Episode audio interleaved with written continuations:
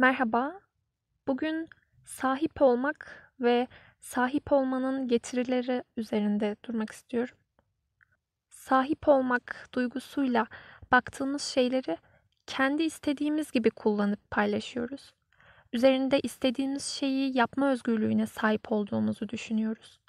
Eğer işimize yaramayacak veya artık bizi tatmin etmeyecek duruma geldiyse sahip olduğumuz şeyi atıyoruz veya üzerinde değişim meydana getiriyoruz. Ama sahip olma ve sahip olma isteği bir yerden sonra çok büyük sorunlara yer açabiliyor. Hem sahip olunan taraf için hem de sahip olan taraf için. Bir de sahip olmak için bir uğraş verdiysek kazandığımız savaşı insanlara gösterme, kazanmanın haklı gururunu yaşama gibi türlü türlü sonuçlar doğuyor. Bu bahsettiğim sahiplik sadece eşyalara duyulan sahiplik duygusu değil. Çocuğumuza, kardeşimize, şehrimize, sevdiğimiz herhangi bir şeye veya sevdiğimizi düşündüğümüz ama sahiplik duygusuyla aslında sadece zarar verdiğimiz her şeye karşı duyduğumuz sahiplik. Genellikle çocuk sahibi olmak terimini kullanıyoruz günlük hayatımızda. Aslında dil ve dilin kullanımı bir topluluğun veya kişinin nasıl bir hayata sahip olduğunu da az çok gösteriyor bize. Bu yüzden çocuk sahibi olmak terimini kullanmak belki şimdi yeni yeni bilinçlenmeye başlayan ebeveynler için sadece dillerine yapışmış bir terim olsa da toplumun büyük çoğunluğunun çocuğa bakış açısını da gösteriyor. Çoluk çocuk sahibi olmak, ev bark sahibi olmak, meslek sahibi olmak, Böyle daha da sıralanır gider aslında örnekler. Burada ev sahibi olmak gibi maddesel bir şeye sahip olmanın yanlış olduğundan bahsetmiyorum aslında. Sahip olmaya bakış açımızdan bahsediyorum. Maddi şeylerde benim için sorun olan sahiplik durumu her şeyin daha fazlasına sahip olma isteği, sahip olunan şeyin bir süre sonra kölesi olma durumu gibi gün sonunda farkında olmadan bize zarar veren şeyler. Tabii ki sahip olduğumuz şeyler üzerinde hak sahibi olmalıyız. Neticede eşyalar bize sağ kalımda yarar sağlamak için var olan şeyler. Ama aslında sahibi olduğumuzu sandığımız şeylere sadece biz hükmetmiyoruz. Onlar da bize hükmediyor. Bağımlısı haline geliyoruz ve yaşamın ancak bu bağımlısı olduğumuz şeylerle var olabileceğini düşünüyoruz. Çocuklarımız, arkadaşlarımız gibi canlı olan, bizden bağımsız olan bireylere duyulan sahip olmak fazlasıyla da azıyla da olmaması gereken bir şey bence. Çünkü başında da dediğim gibi sahip olmak, sahip olunan şeyin üzerinde hakimiyet kurma, değiştirme, atma gibi sonuçlar doğuruyor. Sahip olduğumuzu düşündüğümüz çocuğumuzu kendi istediğimiz biri gibi olmaya zorlamak mesela. Kendi yapamadıklarımızı çocuklarımız üzerinden gerçekleştirmeye çalışmak, evliysek veya bir ilişki içerisindeysek karşımızdaki kişiyi olmasını istediğimiz kişi olmaya zorlamak, karşımızdaki insanın da bir birey olduğunu unutmak gibi sonuçlar doğuruyor günün sonunda. Çocuğumuza da, eşimize de sahip olduğumuzu düşündüğümüz için onların yanlış yaptığını düşündüğümüz şeyler sanki bizim yaptığımız yanlışlarmış gibi düşünüyoruz. Başkaları dışarıdan baktığında sadece o bireyi değil de bizi de yargılayacakmış korkusuyla etrafımızdaki her şeyin kusursuz olması gerektiğini düşünüyoruz. Ya da kendi doğrularımızı karşımızdaki insanın da uygulamasının ona gösterdiğimiz değerin, merhametin bir fayda sağlamanın sonucu olduğunu düşünüyoruz. İki durum da sağlıklı değil. Çünkü karşımızdaki kişiyi ve düşüncelerini yok saymak demek tüm bu davranışlar. Bu durum üzerine Engin Geçtan şöyle söylüyor. Bir insana değer vermek onun gerçeklerini anlamaya çalışmak ve onu olduğu gibi benimseyebilmektir. Ama birçok kişi diğer insanlara değer verdiği sanısıyla aslında kendi özsever ihtiyaçlarına doyum sağlar. Bu arada Engin Geçtan'ı şu ana kadar hiç okumamış olanlara şiddetle okumalarını tavsiye ediyorum. Sosyal varlıklar olduğumuzu biliyorum. Bireyselliğin yeni dünyada yaşandığı kadar uç noktalarda yaşanmasını kesinlikle doğru bulmuyorum. Ama bireyselliğe en azından bizim toplumumuzda biraz daha önem vermemiz gerektiği kanaatindeyim. Her konuda olduğu gibi her şeyin fazlası zarar sonucunu doğuruyor bu durumda aslında. Ne çok bireysel ne de çok başkalarına bağlı olmak. İkisi de tek başına büyük sorunlar doğurabiliyor.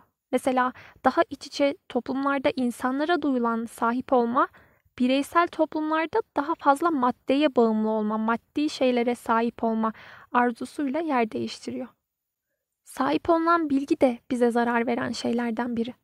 Bilgiyi de canlı kategorisine aldım ve azıyla çoğuyla sahip olunan bir şey olarak düşünülmesinin zararlı olduğunu düşünüyorum. Çünkü bana göre bilgi canlı ve sürekli değişen bir olgu.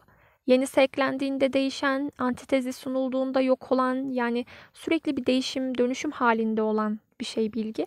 Tıpkı insan gibi ve bilgiye sahip olmak bildiklerimizin yalancısı olmayı, yeni bilgi geldiğinde onu reddetmeyi, bilginin değişebilir olduğunu kabul etmemeyi doğurabiliyor.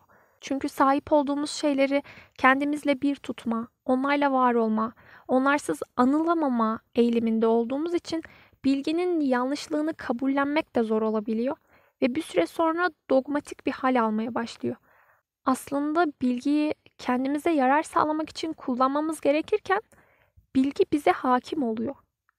Erik Fromm olmak ve sahip olmak diye iki terim arasında büyük bir ayrım yapıyor ve sahip olmak terimini onları ele geçirmek, kendine mal etmek, onlara egemen olmak ve dilediğince kullanmak şeklinde açıklıyor.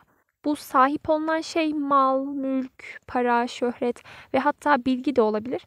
Ama bu maddesel sahip oluşların sonunun olmadığını ve insanın hiçbir zaman yeterince şeye sahip olamayacağını vurguluyor. Çünkü sahip olmak tutkusundaki insanlar hep kendilerinden fazla şeye sahip olanları kıskanma, az şeye sahip olanlardan ise kendi mallarına göz dikecekleri için telaşa kapılma eğiliminde olacaktır diyor. Olmak ise sahip olmanın karşıtıdır Erik Fromm'a göre. Hiçbir şeyi elde etmeye, kendine mal etmeye ve ona egemen olmaya çalışmaz. Olmak her şeyi kendi bütünlüğü, canlılığı, yaşamı ve gelişimi içinde sevmek demek. Fromm'a göre.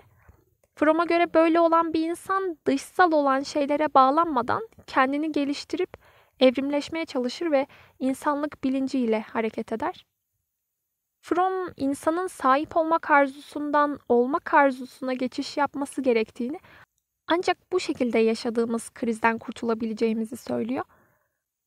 Fromm yıllar öncesinden yaşadığı dönemin krizinden insanları kurtarma formülleri sunmaya çalışmış. Öyle ki sunduğu formüller günümüze de uyarlanabilir hatta tam olarak günümüzü anlatan nitelikte.